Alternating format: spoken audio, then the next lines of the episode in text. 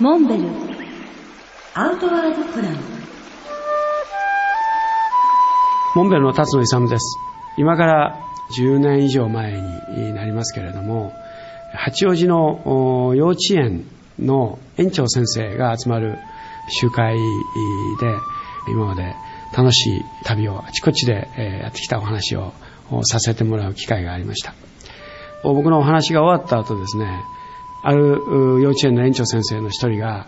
辰野さんまあいろいろ楽しいことをやられて羨ましいですねと。次に何か計画でもあるんでしょうかとまあ聞かれたわけですね。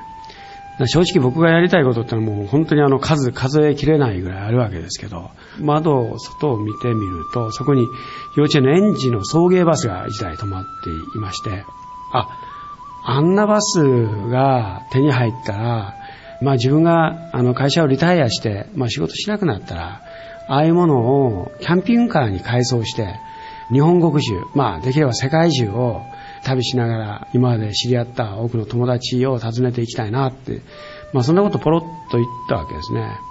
で、そうしましたらその園長先生がですね、え、あのバスでよかったらあげましょうかってこう言うんですね。まあ聞くところによると園児も減ってきて、え、少子化でえバスが余っていると。で、まあよかったらこのバス、あの、あげましょうってこういう話だね。まあそれはありがたい話で、えじゃあ、あの、モンベルのムーンライトテントと交換しましょうかという、なんかあの、物々交換の話が成立しまして、で、八王子から大阪まで、えー、もう本当、まあ正直言えば、おそらく80キロ以上出したらちょっともう、やばいんじゃないかっていうぐらい古いバスでしたけど、それをまあ、大阪まで持ってきてもらって、座席をですね、全部取っ払って、えー、トイレと、それからベッドと、テーブルと、えー、流し、キッチンを、ホームセンターから、その、いろいろ買い求めてきまして、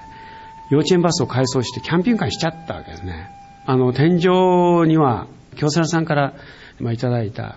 畳1枚ぐらいのあの、ソーラーバッテリー、ソーラーパネルをですね、搭載して、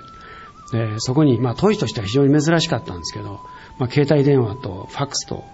そしてコンピューターを搭載してですね、これで、